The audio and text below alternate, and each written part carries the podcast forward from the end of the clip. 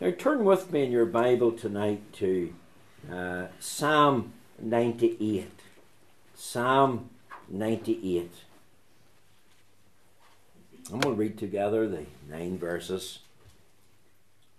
O sing unto the Lord a new song, for he hath done marvellous things. His right hand and his holy arm hath gotten him the victory. The Lord hath made known his salvation. His righteousness hath he openly showed in the sight of the heathen. He hath remembered his mercy and his truth toward the house of Israel. All the ends of the earth have seen the salvation of our God. Make a joyful noise unto the Lord, all the earth. Make a loud noise and rejoice and sing praise. Sing unto the Lord with the harp, with the harp and the voice of a psalm, with trumpets and sound of cornet. Make a joyful noise before the Lord the King. Let the sea roar, and the fullness thereof, the world and they that dwell therein. Let the floods clap their hands. Let the hills be joyful together before the Lord. For he hath come to judge the earth with righteousness. Shall he judge the world and the people with equity? Amen. We know that God will stamp with his own approval and blessing this reading of the Holy Scriptures. Now, my text tonight is taken from Psalm 98 and verse 1, and it reads as follows O sing unto the Lord a new song, for he hath done marvellous things. His right hand and his holy arm hath gotten him the victory. And my subject tonight is the sound and singing of the greatest victory in the world. Now, most of us, if not all, but certainly true of some, are fascinated by history, especially the bits about world famous battles. We could think of the Battle of Waterloo when Wellington defeated Napoleon.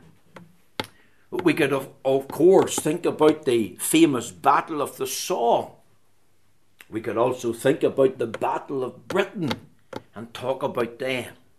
But tonight, being the 12th of July in 2015, I want us to think for a time of the Battle of the Boyne. I want to take you away back to the 1st of July in 1690. In history, when Charles II died, his brother James ascended the throne of England. Now, Charles was a Protestant, James was a Roman Catholic. And as an ardent Roman Catholic, after his coronation, it soon became evident that he intended uh, to reintroduce Roman Catholicism into the religion of England once again. In Ireland, the same thing was to take place. James appointed a man by the name of Tyrconnell to the position of supreme authority in Ireland. Ireland, remember, was one country. Soon Protestant judges were superseded by Roman Catholic ones. Roman Catholic attorneys were introduced into the Privy Council, the ranks of the army were filled with Roman Catholics to the displacement of their Protestant counterparts. The office of the Lord Chancellor and the uh, Attorney General uh, were, were all uh, reappointed as Roman Catholics. And all this took place in the year 1685. The aim, of course, was very straightforward and clear the suppression of biblical Protestantism and the ascendancy of Roman Catholicism, its dogmas and doctrines in the British Isles. So, three years later, in 1688, the people of England invited William of Orange from Holland over to be their king. Now, I want to point out that William was the nephew of uh, James II and Charles I on his mother's side. And William, of course, was also married to King James's eldest daughter, Mary. The invite to be king was sent out in July 1688. Four months later, uh, William arrived in Devon. They brought with them 20,000 strong men as an army. They came in 250 vessels. And on their march toward London, they met with little resistance. King James fled over to Ireland. Both William and Mary became joint sovereigns in uh, James's place. Now, King William, we're told from historians, was a small, short man, probably about five foot in height. He was also, we're told, a sick man, someone who suffered from asthma, uh, someone who also had a bad cough due to consumption, and we're told that he was a very somber, austere man with a, a large hooked nose. I don't know what relevance the large hooked nose has, but that's what historians say.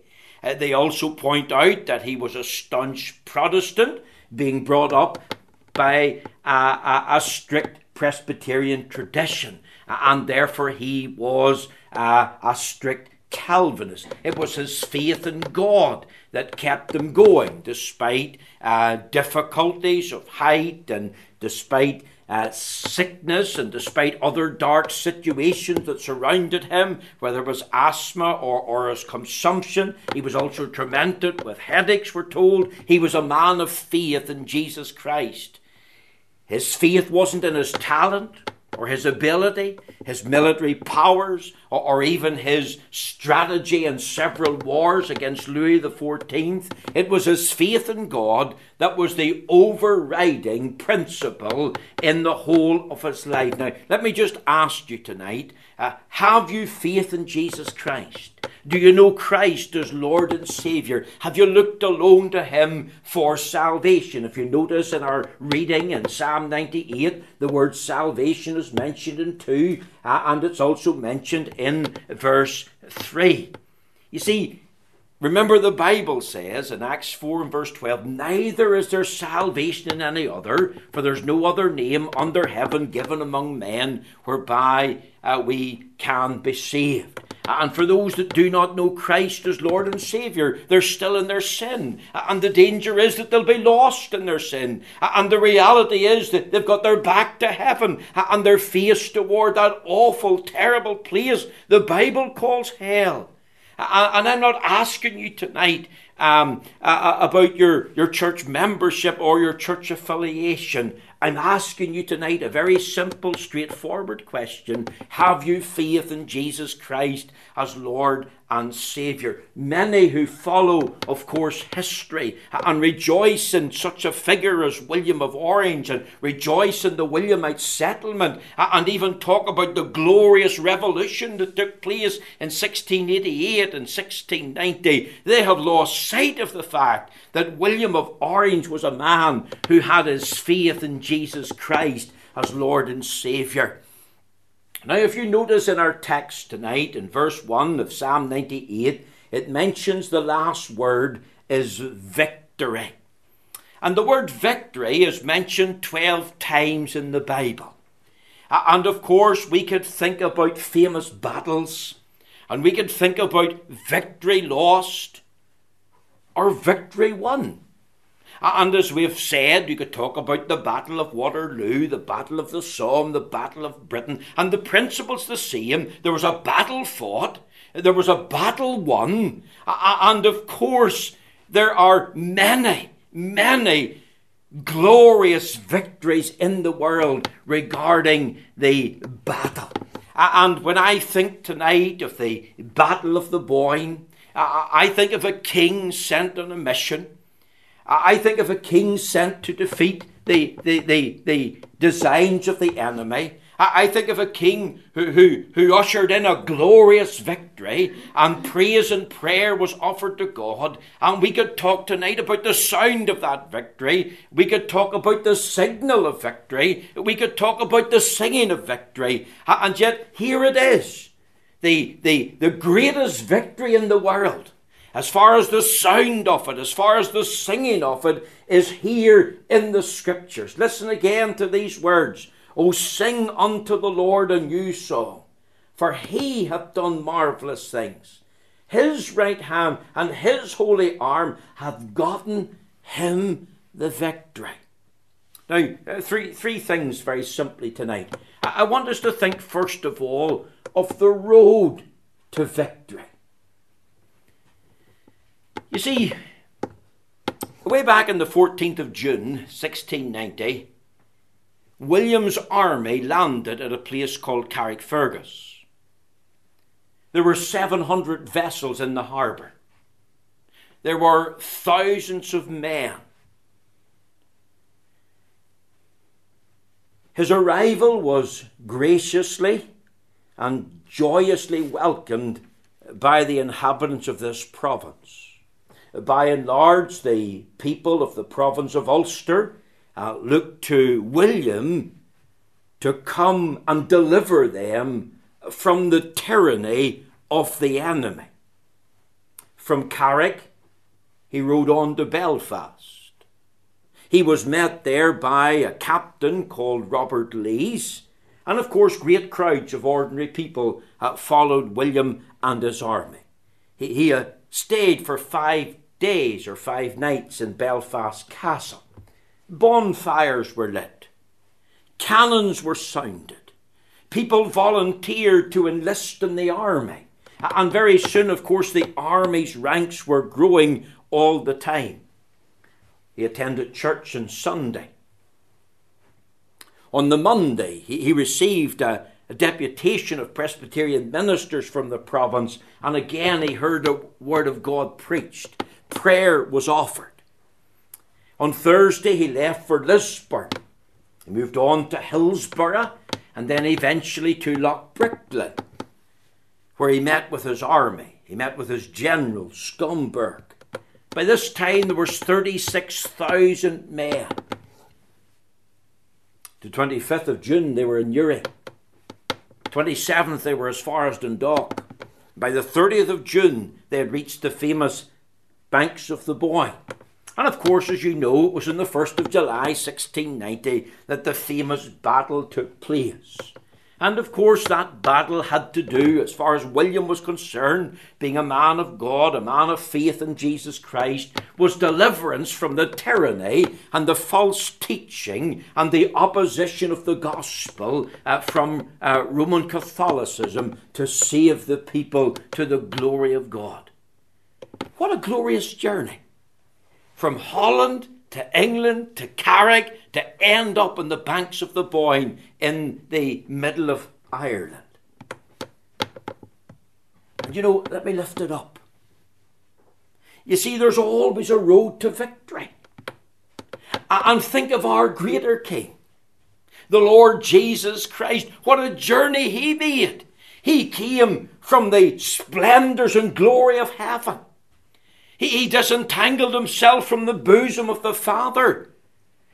And he, he came via the Virgin's womb to this very earth. He, he, he was born of the Virgin Mary in Bethlehem. And from the manger, he went all the way to the cross. And Christ made that journey. Voluntarily chose to make it, wasn't forced all with the design and purpose to save men and women from their sin uh, and from the power of Satan and turn them unto God. You see, there was no other way for salvation. As we've already said, Acts 4 and 12, neither is there salvation in any other. For there's no other name under heaven given among men whereby we must be saved. And of course, as you know, salvation is not in the ritual of the church or in its ceremonies. It's not in the good works of our own hands. It's not in our own self righteousness, because our righteousness, all the good things that we do, is as filthy rags in the sight of the Lord. Salvation is in Christ and in Christ alone. The Lord Jesus came to seek and to save that which is lost, as, as Timothy says. This is a faithful saying, worthy of all acceptation, that Christ Jesus came into the world to save sinners, of whom I am chief. There's the road to victory. Let me ask you have you received Christ as Lord and Saviour? Are you full of the joy of the knowledge of the Saviour? Do you count it a privilege and an honour to know Him? To have heard from Him? To have seen Him with the eye of faith? To knelt down before Him like Thomas and said, My Lord and my God? Not only think about the road to victory, but think about the Redeemer of victory. You see, there's no doubt here that the inference in the text is that there's a battle has been fought. Sing unto the Lord a new song. We'll come to that in a moment. Why? Look at the word for. Now that means because he hath done marvellous things. We could ask, well, what things? And then it says, his right hand and his holy arm hath gotten him the victory. In other words, this is something that he has done. This is a, a, a, a, conflict that he's engaged in, and he's emerged victorious. William's first task on the 30th of June, uh, 1690, was to go with a few of his chosen officers and view the enemy position. He wanted to know their strength.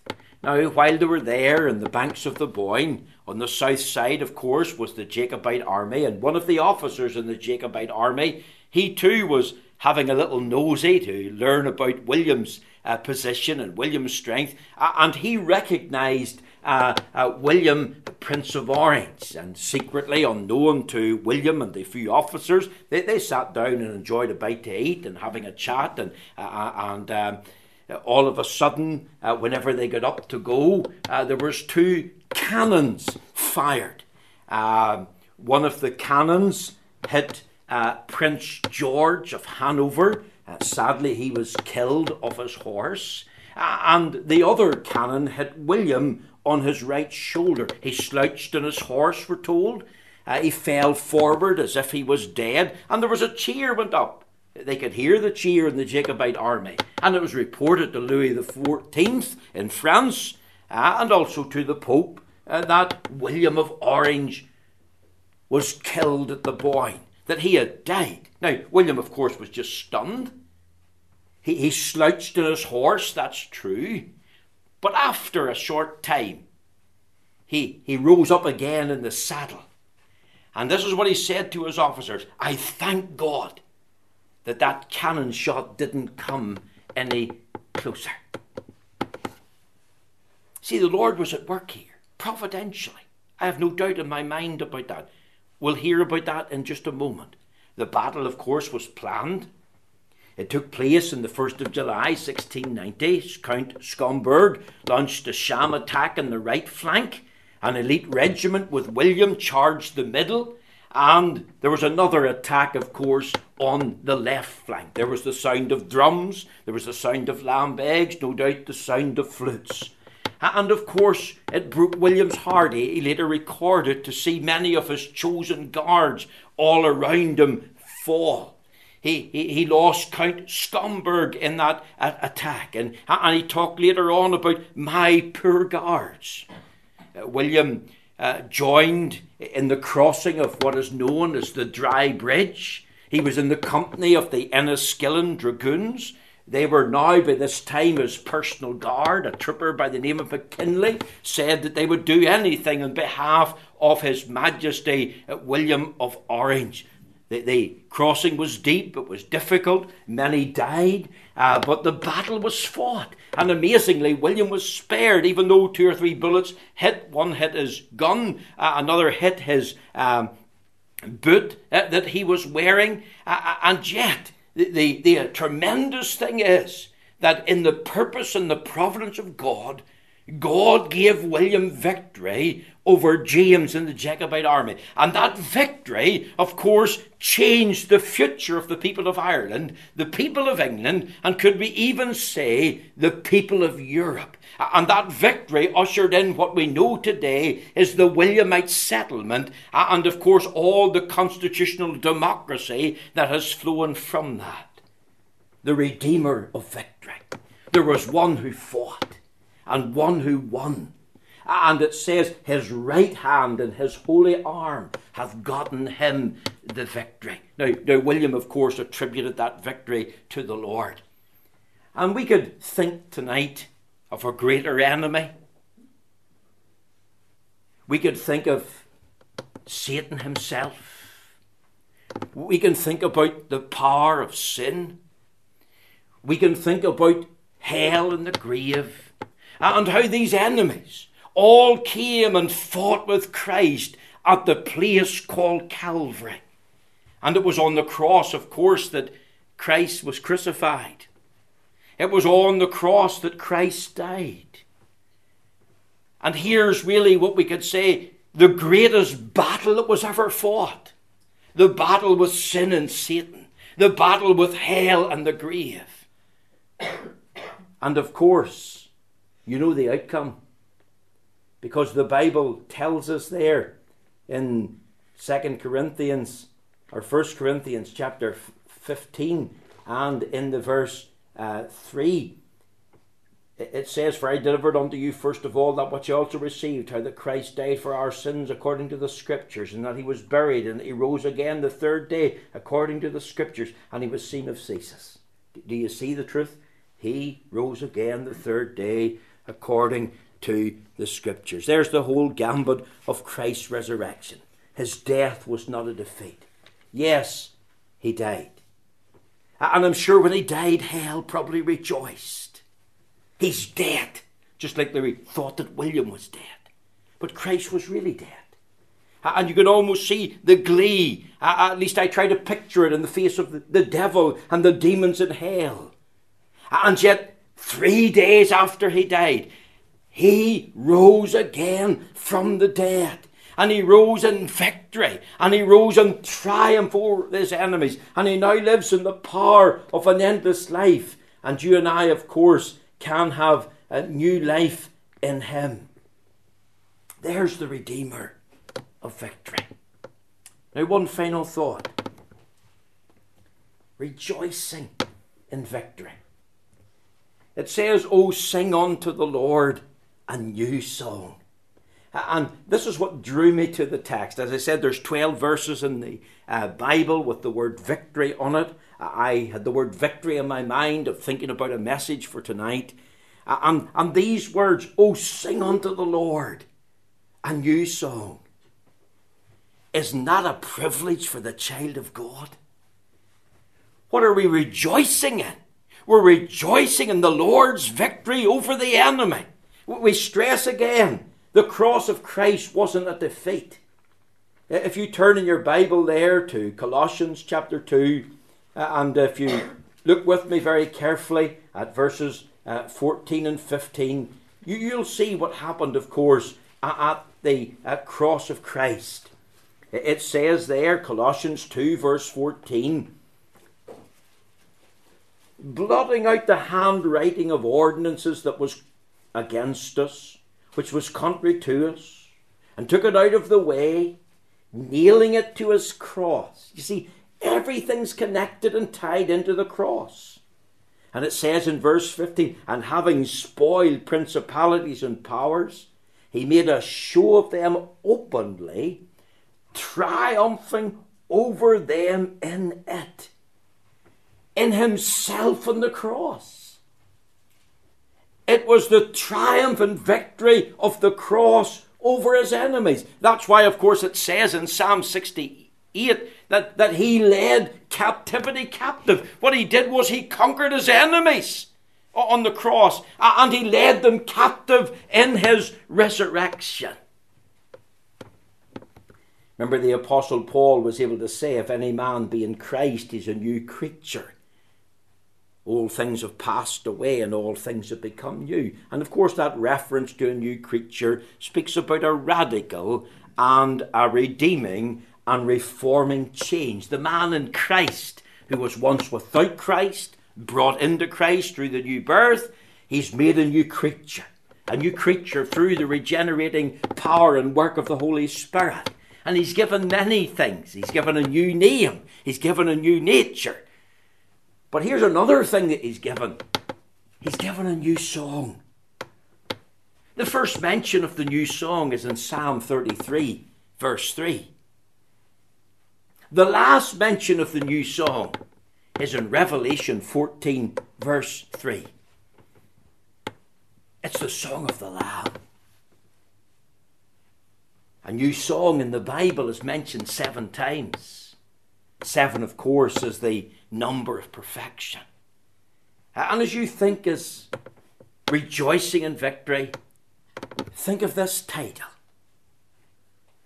It's a new song. Every song is a title, hasn't it? Even our hymns have titles. The songs of the world and of the devil have titles. But here's a new song. A new song, of course, is one that's never been heard before. And why is it a new song? Because he hath done marvellous things. It marked the great things that God has done. It marked the, the triumph and victory that the Lord has had over the enemy. The song was really written to mark that victory. So it was given the title, A New Song. And the exhortation is, Oh, sing unto the Lord a, a new song. Think of the theme of the song.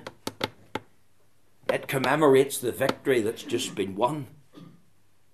In other words, the person who's participating in the singing, he's brought into a tremendous blessing. Because this is to do with the commemoration of victory. It's really a commemorative song, then. Aye. And notice the time of the song. It's after the battle has been fought and the victory's won. Isn't that what happened in Exodus 15? Uh, whenever uh, God destroyed Pharaoh and the armies of Israel, the horse and the rider have they thrown into the sea. The Lord have done uh, marvelous things for the children of Israel. The Lord has triumphed. And it was after that that Miriam and others took up the song and sang praises unto the Lord. Their hearts were full of joy. They were thrilled. They were excited. They felt they were a privileged people. Notice one final thing. Think of the triumph of the song. It wasn't just any song, it was a new song. Oh, sing unto the Lord a new song. In other words, this is what they were to choose.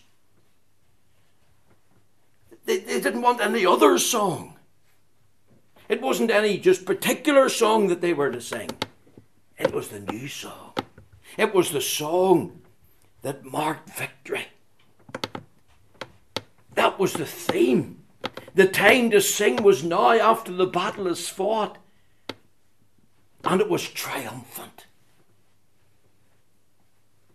It was precious to them because it came at a high price. As they thought of a battle fought and victory won, they were thinking about the spilling of blood.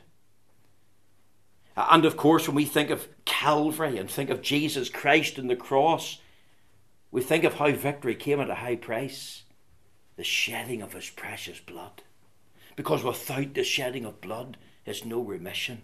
And isn't that precious to every believer? Precious, precious blood of Jesus shed in Calvary. Precious, precious blood of Jesus shed for rebels, shed for sinners. Praise God, shed for me. It's very precious. It's personal.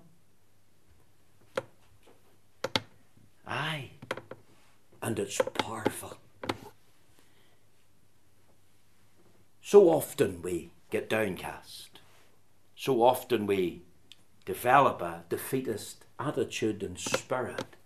So often we allow our hearts and minds to be full of doubt and fear. Things that are happening in the present, things that are going to happen tomorrow, things that could happen next week and, uh, and next year.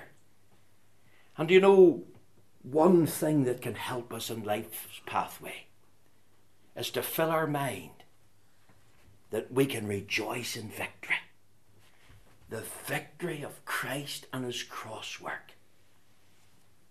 Let that be the new song of the believer. Isn't that what Psalm 40 finishes or, or starts with? Uh, of course, it's um, tied into what I'm saying here. It says, He brought me up also out of an horrible pit, out of the miry clay, and set my feet upon a rock, and established my goings, and hath put a new song in my mouth. There's one of those references. My mouth. What did he put? Even praise unto our God. Notice, many shall see it. You see, there'll be something about our countenance. Our voice mightn't be heard, but there'll be something about us. People, what are you so happy about? You've got the joy of the Lord. You, have got a spirit of contentment. You're at peace with God and shall trust in the Lord. There's a powerful element to this triumph. Can we not rejoice in the victory? Here we are in Northern Ireland, 12th day of July 2015, and there's celebration and there's rejoicing in a victory that was given by God, of a battle fought and won by William, Prince of Orange, that changed the course of history. And we're so thankful to God for that. But here's a greater battle that was fought and won the battle of Christ and the cross on Mount Calvary. And he conquered his enemies. And surely we can rejoice in his victory and make that the triumph of our spirit, no matter what we face. I leave these few thoughts with you tonight. Thank you for listening. You've been so patient. I, I must confess, I, I found it hard to uh, incorporate all I wanted to say in the message, but I trust that these few words will be a blessing to your heart uh, this night.